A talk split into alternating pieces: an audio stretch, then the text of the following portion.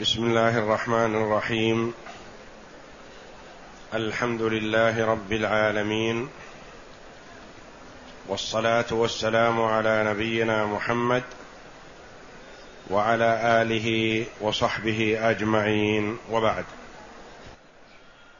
أعوذ بالله من الشيطان الرجيم.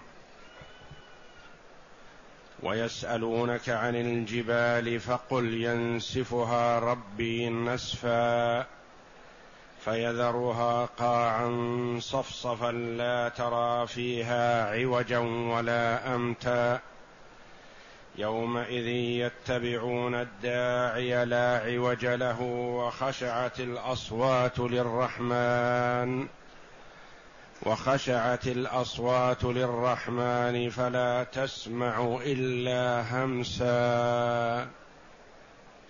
يقول الله جل وعلا لعبده ورسوله نبينا محمد صلى الله عليه وسلم ويسألونك عن الجبال. سأل كفار قريش النبي صلى الله عليه وسلم سؤال اعتراض وتعنت أين تكون هذه الجبال يوم القيامة؟ وهم منكرون ليوم القيامة.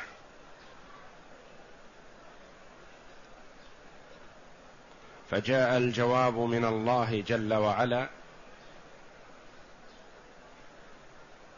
في قوله ويسألونك عن الجبال فقل ينسفها ربي نسفا يقتلعها من أصولها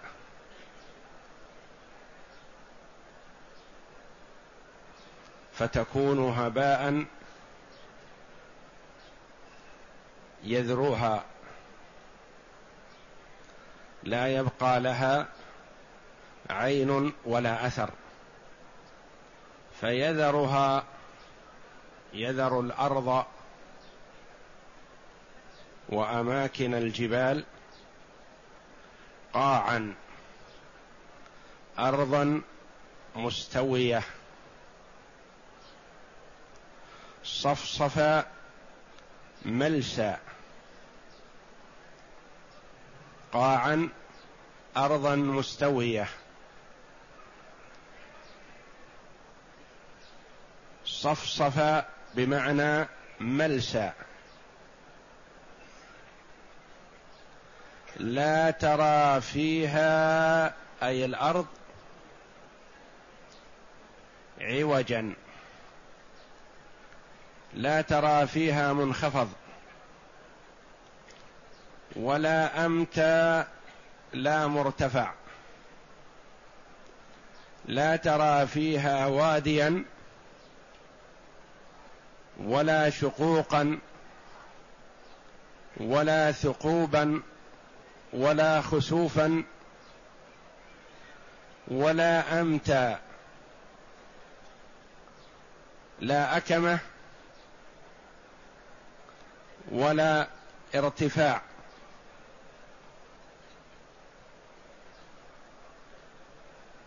وذلك أن الأرض يسويها الله جل وعلا ارضا مستوية ملسى لحشر الخلائق عليها. يومئذ ذلك اليوم يتبعون الداعي. يسمعون النداء فيستجيبون. مسارعين.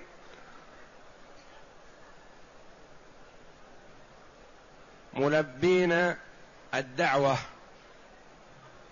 كما قال الله جل وعلا مهطعين إلى الداعي. وقال جل وعلا أسمع بهم وأبصر يوم يأتوننا.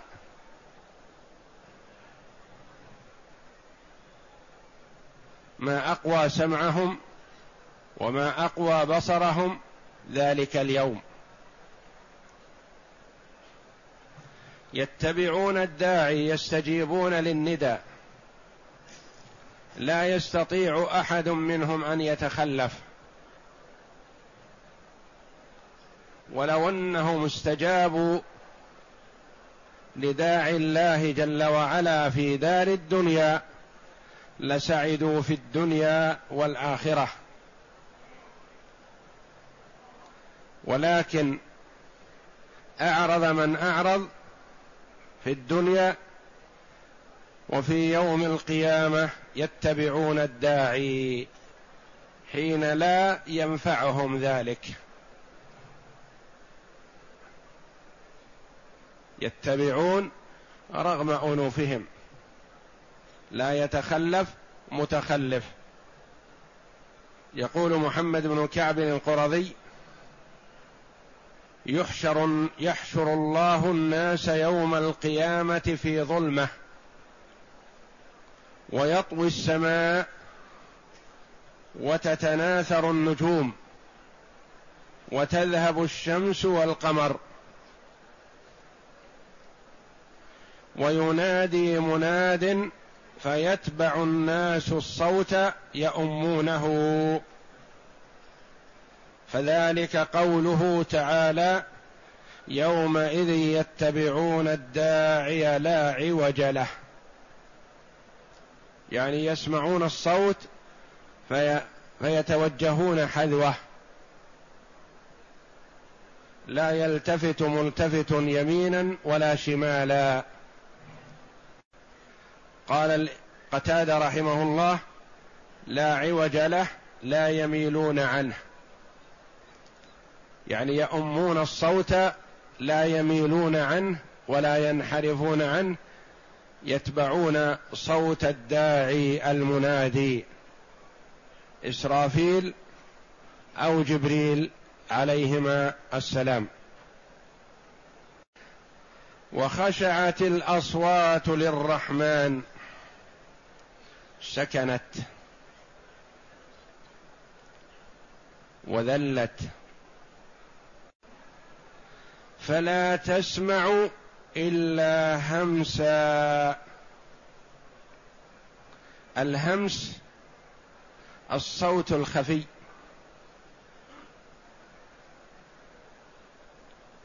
أهو وطي الأقدام فقط.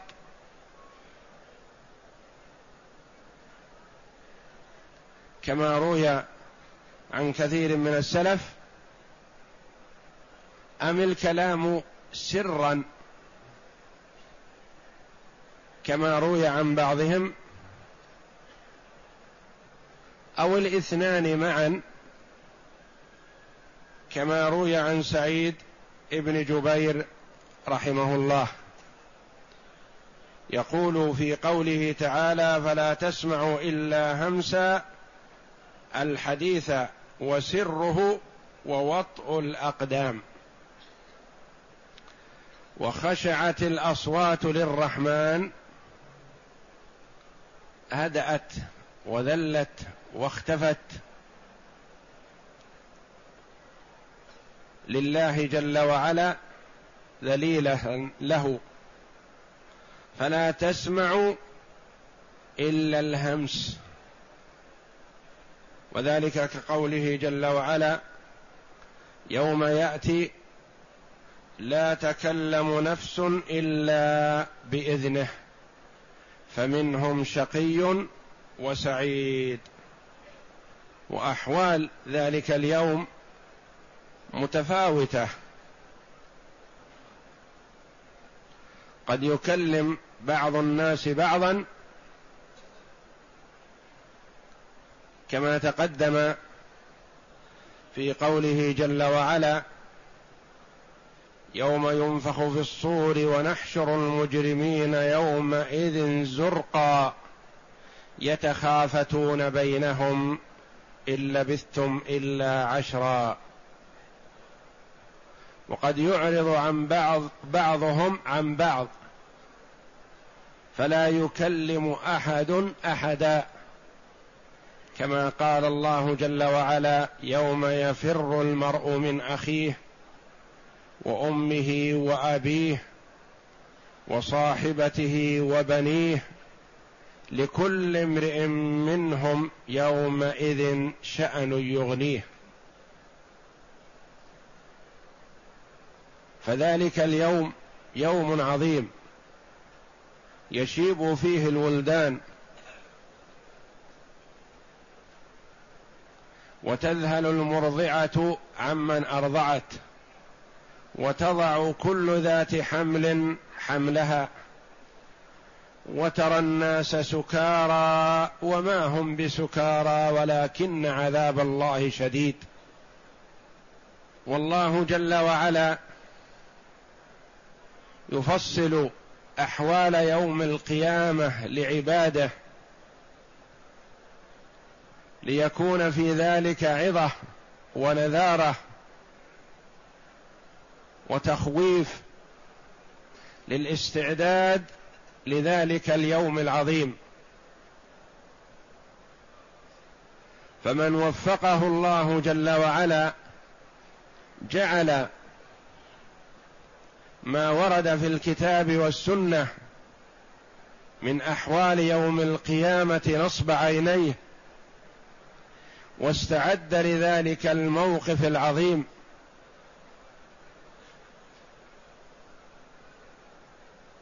فمن خاف ذلك اليوم أمن فيه بالفوز والسعادة.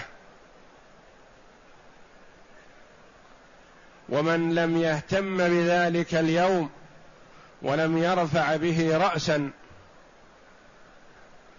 ندم وحزن وأتته المصائب العظيمة.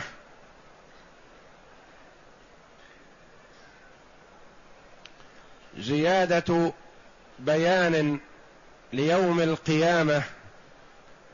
يقول الله جل وعلا يومئذ لا تنفع الشفاعة إلا من أذن له الرحمن ورضي له قولا.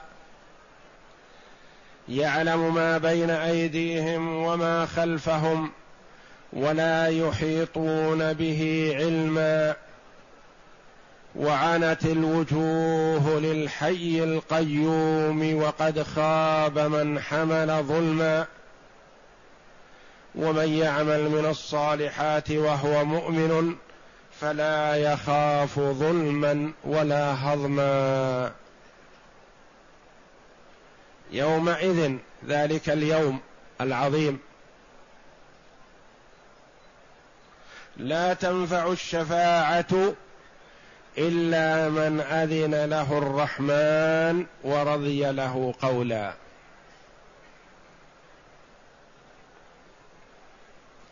الشفاعة في ذلك اليوم العظيم. تختلف عن الشفاعة في الدنيا اختلافا كبيرا. قد يدخل الشافع على المشفوع عنده. هنا فيخاطبه مباشرة. وقد يختلق له عذرا في خطأه.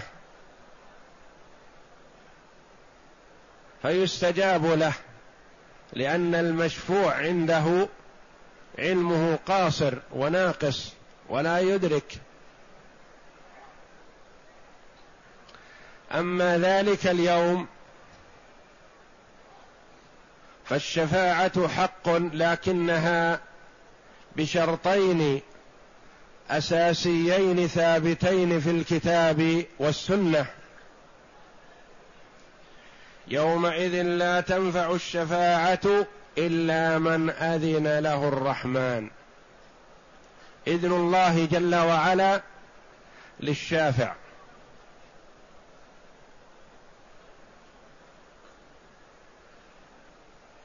ورضي له قولا رضاه جل وعلا عن المشفوع له.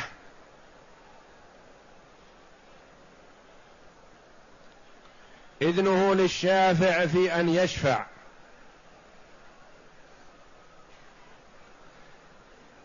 ورضاه جل وعلا عن المشفوع له في أنه يستحق أن يشفع له فيشفع جل وعلا الشافع. أفضل الخلق نبينا محمد صلى الله عليه وسلم لا يشفع إلا بعد إذن الله له. ولا يشفع إلا لمن مات على التوحيد. أما من مات على الشرك فلا شفاعة له بإخراجه من النار وإدخاله الجنة. له شفاعة صلى الله عليه وسلم خاصة لعمه أبي طالب مقابل ما زاد عنه وحماه في الدنيا بأن يخفف الله عنه عذاب النار يوم القيامة فهو في ضحضاح من النار له شراكان من نار يغلي منهما دماغه. ولا شفاعة لمشرك. يقول الله جل وعلا وكم من ملك في السماوات لا تغني شفاعتهم شيئا إلا من بعد أن يأذن الله لمن يشاء ويرضى.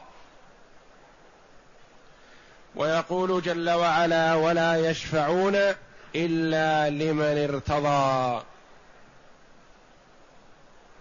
وقال جل وعلا ولا تنفع الشفاعة عنده إلا لمن أذن له. وقال جل وعلا يوم يقوم الروح والملائكة صفا لا يتكلمون إلا من أذن له الرحمن وقال صوابا.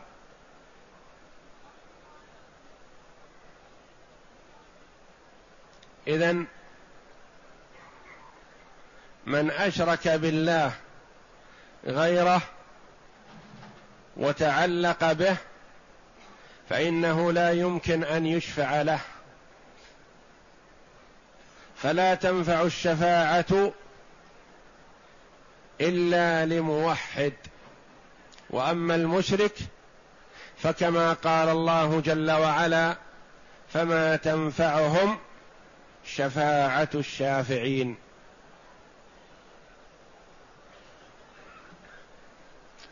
وإذا كان الشافع لا يشفع إلا بإذنه فهو لا يأذن جل وعلا إلا لمن رضي قوله وفعله.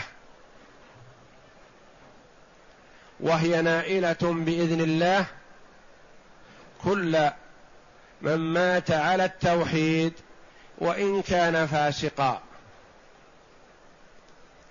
أو اقترف كبيرة. أو أصر على صغيرة. فهؤلاء هم الذين يشفع فيهم نبينا محمد صلى الله عليه وسلم والشفعاء المأذون لهم من الله جل وعلا. فقد قال عليه الصلاة والسلام مخبرا عن شفاعته ولها مواطن شفاعته صلى الله عليه وسلم الشفاعة العظمى وشفاعات أخر. يقول آتي تحت العرش وأخر لله ساجدا ويفتح الله علي بمحامد لا أحصيها الآن. يفتح الله جل وعلا على عبده ورسول نبينا محمد صلى الله عليه وسلم بثناء على الله جل وعلا يقول لا أحصيها الآن. فيدعني ما شاء أن يدعني ساجدا داعيا متضرعا. ثم يقول يا محمد ارفع رأسك وقل يسمع واشفع تشفع. فيحد لي حدا فأدخلهم الجنة. ثم أعود. فذكر أربع مرات صلوات الله وسلامه عليه وعلى سائر الأنبياء. وفي الحديث الآخر يقول الله تعالى أخرجوا من النار من كان في قلبه مثقال حبة من إيمان. فيخرجون خلقا فيخرجون خلقا كثيرا. ثم يقول أخرجوا من النار من كان في قلبه نصف مثقال من إيمان. أخرجوا من النار من كان في قلبه ما يزن ذرة من إيمان. أخرجوا من النار من كان في قلبه أدنى أدنى مثقال ذرة من إيمان. الحديث في صحيح البخاري وفي مسند الإمام أحمد رحمهم الله. فالشفاعة التي يتعلق بها المشركون باطلة وهم محرومون منها لأن الله جل وعلا قال فلا تنفعهم فما تنفعهم شفاعة الشافعين فالمشرك لا نصيب له في الشفاعة. وإنما الشفاعة للموحد الفاسق الواقع في الكبائر أو الصغائر التي لم تكفر. وتسأل الشفاعة من الله جل وعلا لا من غيره. فلا يجوز للمسلم أن يسأل الرسول أو غيره الشفاعة بعد موته عليه الصلاة والسلام. وإنما نسأل الله هو الذي يأذن للشافع أن يشفع ويأذن له في أن يشفع في من أراد جل وعلا له الشفاعة. فنقول في طلب الشفاعة اللهم السؤال لله جل وعلا. اللهم شفع في أنبياءك ورسلك وعبادك الصالحين. وأقول اللهم لا تحرمني شفاعة أفراطي. الأولاد الصغار الذين يموتون قبل الحلم هؤلاء شفعاء بإذن الله جل وعلا لآبائهم بعد إذنه جل وعلا ورضاه عن المشفوع له. فأسأل الله ولا أسأل غيره فلا أسأل الرسول بعد موته أقول اشفع لي ولا أسأل أي ميت أقول اشفع لي وإنما أسأل الشفاعة ممن يملكها. أسأل الشفاعة من الله الا يحرمني شفاعة نبينا محمد صلى الله عليه وسلم.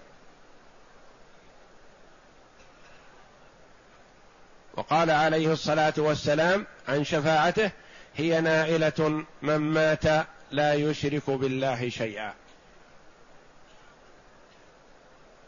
وأما من مات مشرك فلا تنفعه الشفاعة. يومئذ لا تنفع الشفاعة إلا من أذن له الرحمن ورضي له قولا. يعلم ما بين أيديهم وما خلفهم ولا يحيطون به علما. لأنه جل وعلا يعلم ما بين أيديهم ويعلم ما خلفهم وعلمهم قاصر عن الإدراك. يعلم جل وعلا ما في قلب وضمير الشافع. ويعلم عمله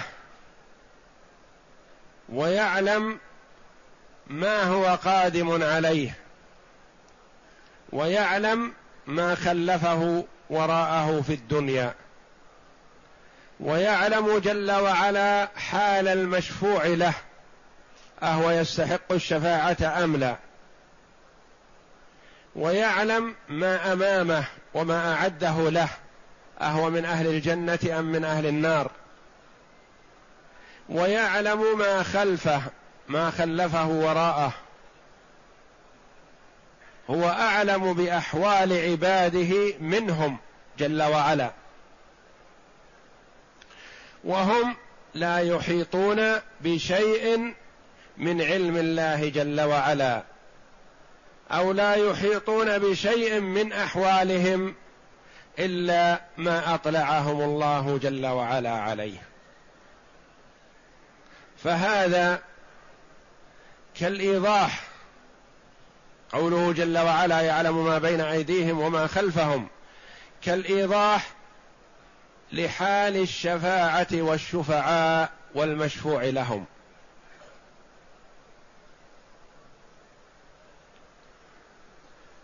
وأن ذلك الحال تلك الحال تختلف عن حال الدنيا. أنت في الدنيا تشفع لأن المشفوع عنده لا يعلم حال الشافع. فأنت تلتمس له العذر أو تبرر حسن نيته وصنيعه فيما عمل. لأن حاله تخفى على المشفوع عنده. فأنت تعطيه من المعلومات ما ليست عنده فيسمح أو يرضى عن المخطئ أو يتجاوز. وربما تعطيه معلومات كاذبة غير صحيحة فيقبلها. تكذب عليه وتعتذر له بعذر غير صحيح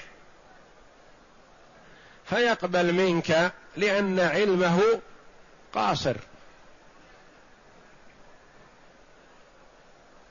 فأما ربنا جل وعلا فهو أعلم بحال المشفوع له من الشافع. وأعلم بحال الشافع أهو يستحق أن يؤذن له في الشفاعة أم لا؟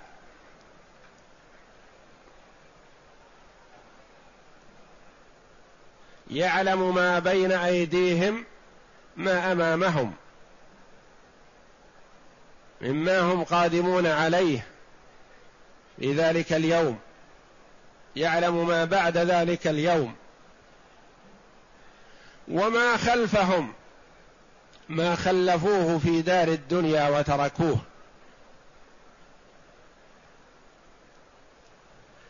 ولا يحيطون به جل وعلا لا يحيطون بشيء من علمه أو لا يحيطون له لا يعلمونه فالله أعلم به منهم. ولا يحيطون به علما.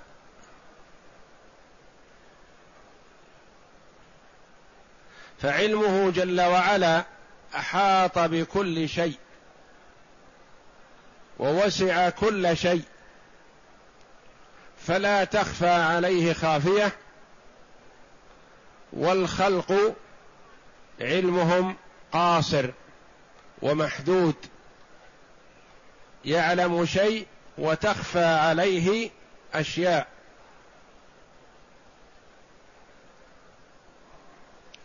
وعنت الوجوه للحي القيوم. عنت ذلت وخضعت. واستكانت لله جل وعلا. عنت والعاني من هو؟ الأسير. والأسير ذليل بيد الآسر له. لا حول له ولا قوة. وعنت ذلت. وخضعت لله جل وعلا. وعنت الوجوه. الجسم كله ذليل بين يدي الله. ولما عبر بالوجه والوجوه جل وعلا لأنها أشرف مكان في الإنسان أشرف حاسة وأشرف جزء من أجزاء جسمه. فإذا ذل الوجه ذل غيره. ولأن أثر الذل يظهر كما أن أثر السعادة يظهر على على الوجه. يقال وجهه ذليل وجهه كسيف.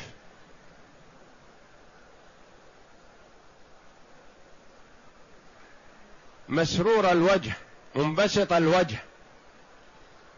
فأثر السرور والحزن يظهر على الوجه أكثر من غيره. وعنت الوجوه للحي الحي جل وعلا الذي لا يموت والخلق كلهم يموتون. فهو المتفرد بصفة الحياة على الدوام جل وعلا.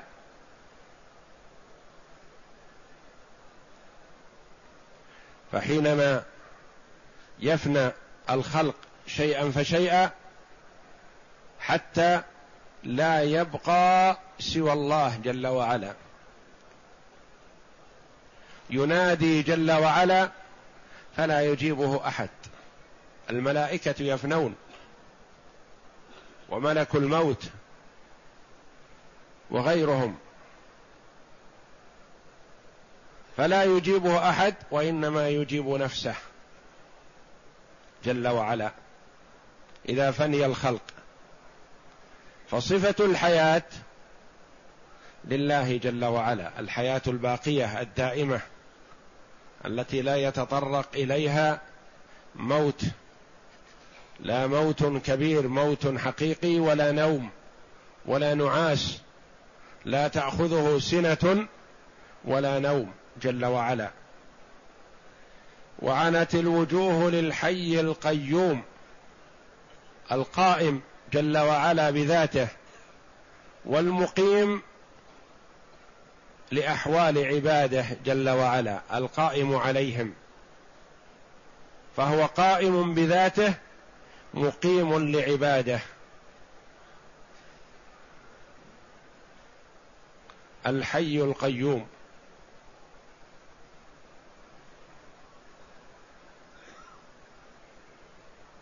وافتتح آية الكرسي الآية العظيمة بهذين الاسمين العظيمين.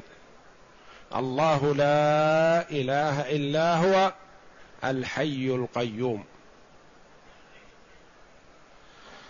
وعنت الوجوه للحي القيوم وقد خاب خسر وافتضح. من حمل ظلما والمراد بالظلم هنا الشرك لأن الخيبة الحقيقية التي لا سعادة بعدها هي للمشرك خاصة. وأما صاحب الكبيرة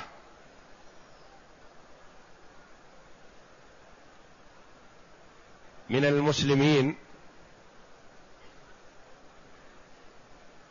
فلا يعبر عنه بالخيبة الدائمة المستمرة لأن الموحد مآله بإذن الله إلى الجنة. وإن أصاب شيئا من الظلم دون الشرك بالله. فالمراد بالظلم هنا كما قال جمع من المفسرين الشرك بالله. لأنه هو الذي صاحبه خائب خاسر خسارة مستمرة دائما وأبدا. وقد خاب من حمل ظلما. ولعل تنكير كلمة ظلما للتعظيم والتهويل الذي هو الظلم العظيم الذي هو الشرك بالله.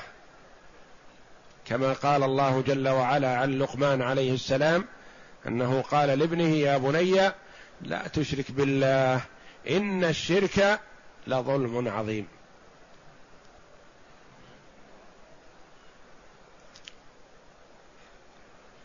وقد خاب من حمل ظلما من قدم يوم القيامة مشركا.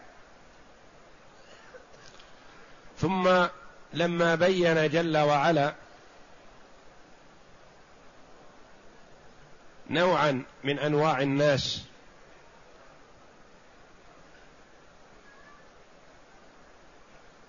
الخائب بين بعده حال السعداء في ذلك اليوم العظيم. فقال جل وعلا ومن يعمل من الصالحات وهو مؤمن فلا يخاف ظلما ولا هضما. ومن يعمل من الصالحات يعمل عملا صالحا الطاعات والتقرب إلى الله جل وعلا بالأعمال الصالحة. حالة كونه مؤمن وهو مؤمن. وأما الأعمال التي ظاهرها الصلاح ظاهرها الصلاح وصاحبها غير مؤمن منافق أو زنديق فهذا لا ينفعه عمله الصالح. هذا شرط أساسي لنفع العمل الصالح أن يكون مقترن بالإيمان. أما العمل الصالح مع الشرك فلا ينفع. هناك منافقون صلوا خلف النبي صلى الله عليه وسلم. وخرجوا معه للجهاد. وحجوا واعتمروا. لكن لما كانوا منافقين ما نفعهم عملهم ذلك. كما قال الله جل وعلا إن المنافقين في الدرك الأسفل من النار. والمنافق هو الذي يظهر الإسلام ويبطن الكفر. ومن يعمل من الصالحات وهو مؤمن. حال كونه مؤمن بالله جل وعلا وملائكته وكتبه ورسله واليوم الآخر وبالقدر خيره وشره. فلا يخاف ظلما ولا هضما. هذا بخلاف ذاك. ذاك خائب لأنه حمل الظلم. وهذا لا يخاف ظلما. لا يظلم بأن يزاد في سيئاته. ولا يهضم فلا ينقص من حسناته.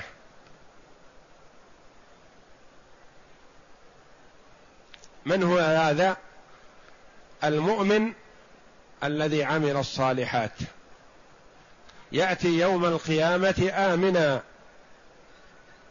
مطمئنا فرحا مسرورا بما أعد الله جل وعلا له. تأتيه البشائر في القبر وتأتيه البشائر عند البعث وبعد الخروج من القبر فيقدم على الله جل وعلا آمنا مطمئنا.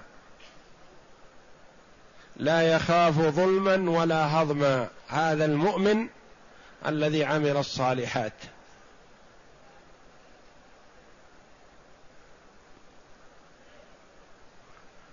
أهناك من يخاف الظلم والهضم؟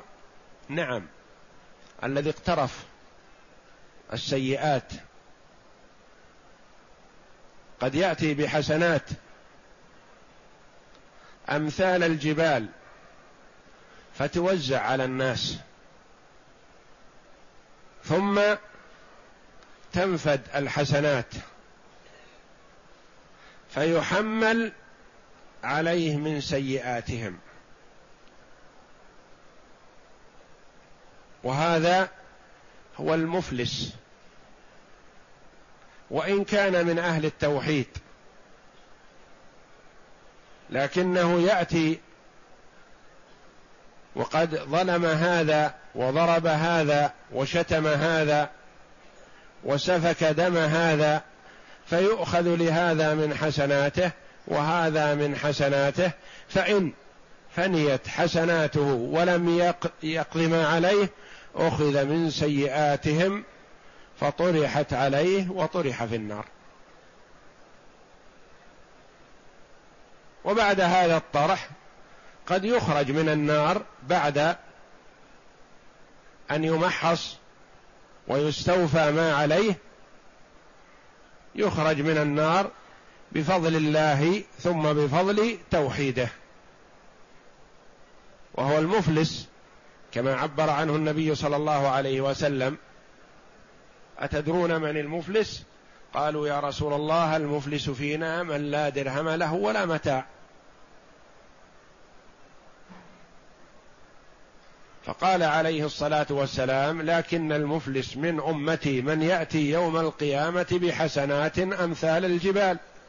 يأتي بأعمال صالحة كثيرة. ويأتي وقد شتم هذا وضرب هذا وسفك دم هذا. وذكر عليه الصلاة والسلام أنواع الظلم والتعدي من الخلق بعضهم على بعض. فيؤخذ لهذا من حسناته وهذا من حسناته. فإن فنيت حسناته ولم يقضى ولم يقض ما عليه أخذ من سيئاتهم فطرحت عليه فطرح في النار أو كما قال صلى الله عليه وسلم. فهذا يأتي بحسنات لكنه خائف. والله جل وعلا لا يظلم الناس شيئا ولكن الناس أنفسهم يظلمون. أما الذي آمن بالله وعمل الصالحات فلا يخاف ظلما ولا هضما.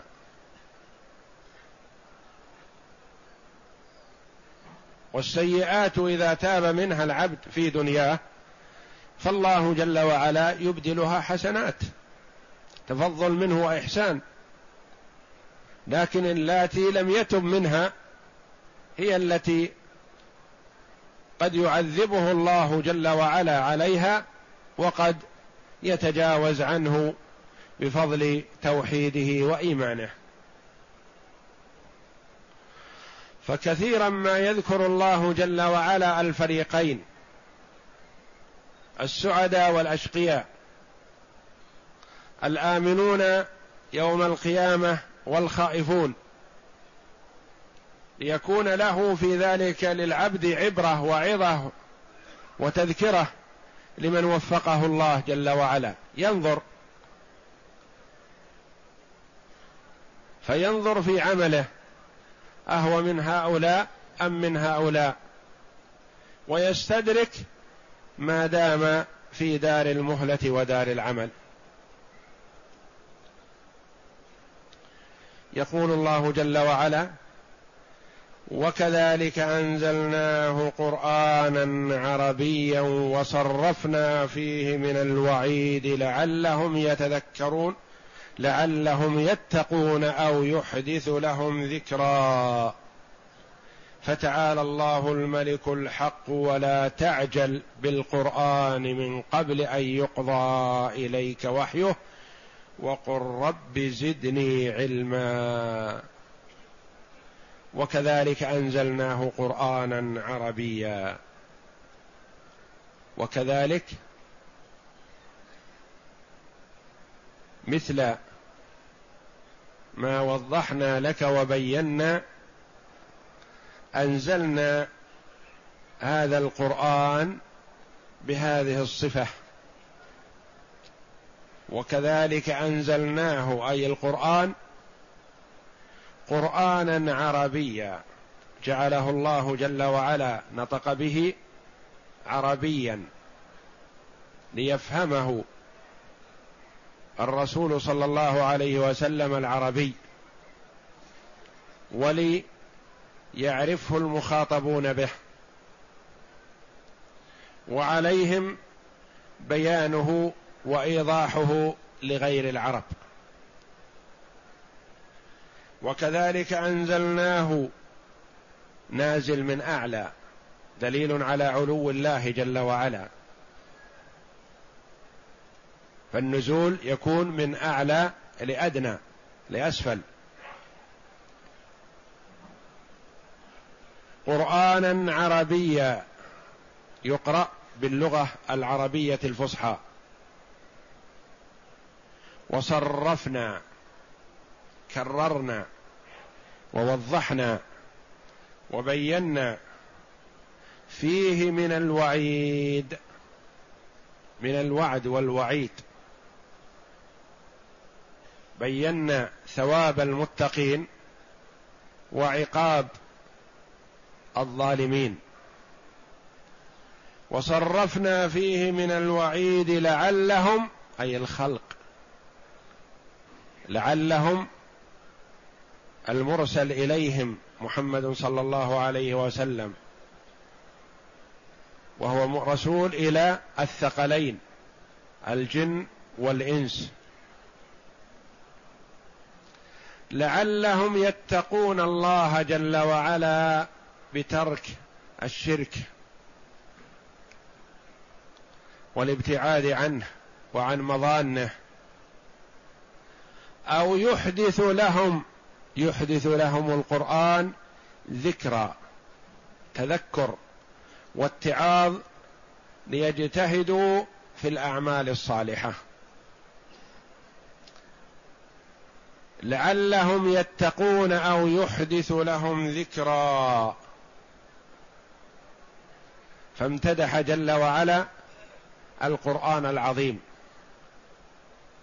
وبين الغرض من إنزاله. لعل الخلق أن يتقوا الله جل وعلا. فقد قامت عليهم الحجة بإرسال الرسل وإنزال الكتب.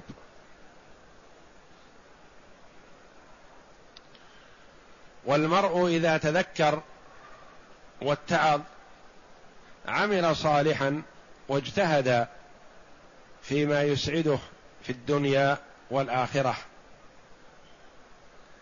لعلهم يتقون أو يحدث لهم ذكرا بعدما امتدح القرآن امتدح نفسه جل وعلا فقال فتعالى الله الملك الحق. فتعالى تعاظم وارتفع وعلا جل وعلا. هو الملك للخلق كلهم أولهم وآخرهم الحق. فهو له الملك المطلق جل وعلا. في الدنيا والآخرة. المالك لما في السماوات والأرض. فتعالى الله الملك الحق. فهو الإله الحق جل وعلا. وكلامه حق. ووعده حق. ووعيده حق. ورسله حق وملائكته حق والجنة حق والنار حق. فتعالى الله الملك الحق. كل ملك في الدنيا ملكه محدود. زمن لطائفة مخصوصة. وأما الله جل وعلا فهو الملك الحق.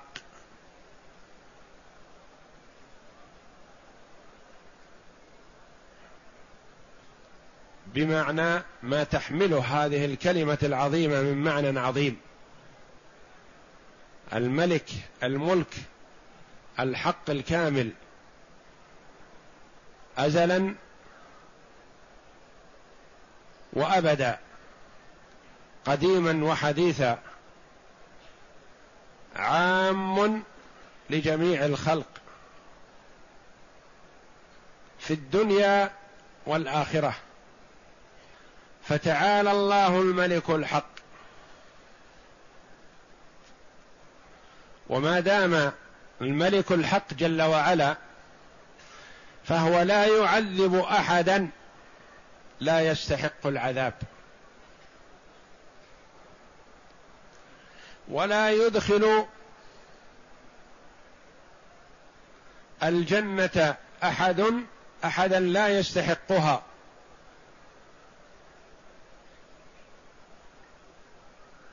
وقد يكون استحقاقه لها بفضل الله ورحمته لا بعمله.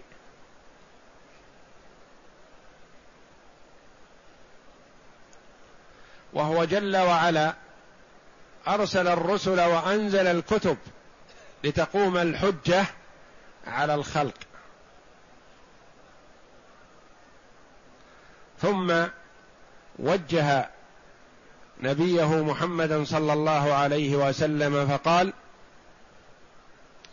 ولا تعجل بالقرآن من قبل أن يقضى إليك وحيه. ولا تعجل بالقرآن من قبل أن يقضى إليك وحيه. كان عليه الصلاة والسلام إذا أتاه جبريل بالوحي استعجل القراءة حرصا على القراءة ومحبة لكلام الله جل وعلا وخوفا على نفسه من أن ينسى أو أن يضيع منه شيء. ولربما إذا ألقاه جبريل في روعه في قلبه عليه الصلاة والسلام نطق به قبل أن يتكلم جبريل به بلسانه. كما قال بعض المفسرين أو يتكلم جبريل والرسول صلى الله عليه وسلم يكلم يتكلم به بعده مباشرة خوفا عليه من أن يضيع منه شيء. فقال الله جل وعلا ولا تعجل بالقرآن من قبل أن يقضى إليك وحيه. لا تستعجل بالنطق به ولا تخف من أن تنسى شيء. ستحفظه بإذن الله جل وعلا ولن يضيع منه شيء.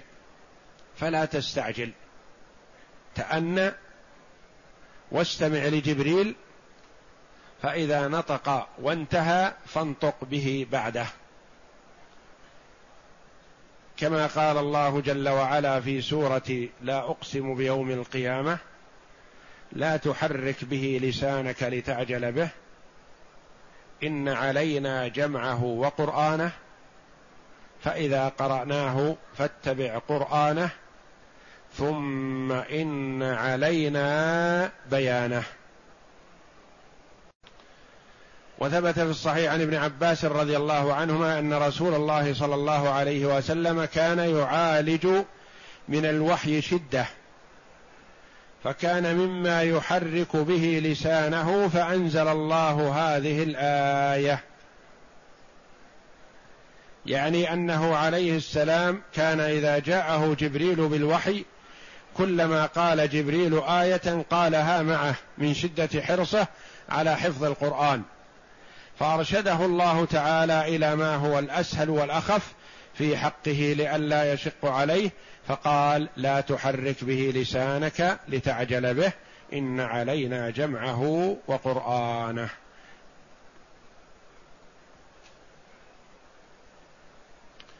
ولا تعجل بالقرآن من قبل أن يقضى إليك وحيه. قال بعض العلماء في هذا لفت نظر للأمة بأن العلم يتلقى من العلماء. يقول الله جل وعلا هنا ولا تعجل بالقرآن من قبل أن يقضى إليك وحيه. يلقيه جبريل على النبي صلى الله عليه وسلم في روعه في قلبه فينطق به ربما الرسول مع جبريل. فيقول الله جل وعلا له ولا تعجل. انتظر يلقيه جبريل في قلبك ثم ينطق به ثم تنطق به أنت بعد ذلك. فيؤخذ من هذا أن المرء لا يسوغ له أن يأخذ العلم من الكتب فقط قبل أن يؤهل لطلب العلم بل يأخذ ذلك من العلماء. وكذلك القرآن من كان يجيد القراءة العربية لو أخذ المصحف وقرأ فيه بدون أن يتلقاه من معلم لأخطأ فيه خطأ فاحشا كبيرا. فالعلم يؤخذ بالتلقي من العلماء. لا بالفراسة والقدرة. فإذا أخذ طالب العلم قسطا من العلم بالتلقي من العلماء وتأهل لطلب العلم ساغ له أن يأخذ من كتب العلماء ومن الكتاب والسنة. لكن من أول وهلة لو جاء عربي يجيد القراءة والكتابة لكنه لم يأخذ القرآن من معلم وأخذ القرآن ليقرأ فيه لأخطأ فيه خطأ فاحشا وكذلك لو أخذ من كتب العلم بدون أن يكون عنده معرفة بالقواعد والأصول والمبادئ الضرورية التي يحتاجها طالب العلم. فقال بعض المفسرين في هذا تعليم للأمة. بأن تأخذ العلم من العلماء. حتى يؤهل المرء نفسه ويعرف أصول المسائل ويعرف القواعد الأولية ثم بعد ذلك يكون عنده الاستعداد ويأخذ من الكتب كتب التفسير والحديث والفقه وغيرها. ولا تعجل بالقرآن من قبل أن يقضى إليك وحيه. وقل وقل رب زدني علما. ما أمر الله جل وعلا رسوله بالتزود بطلب الزيادة إلا من العلم لا من المال ولا من غيره. وقل ربي زدني علما. فالمرء بحاجة ماسة إلى التزود بالعلم. ومهما بلغ من العلم فهو في حاجة إلى الزيادة. وفي حاجة إلى أن يطلب ربه جل وعلا العلم. وقد كان النبي صلى الله عليه وسلم يقول اللهم انفعني بما علمتني وعلمني ما ينفعني وزدني علما والحمد لله على كل حال وأعوذ بالله من حال أهل النار.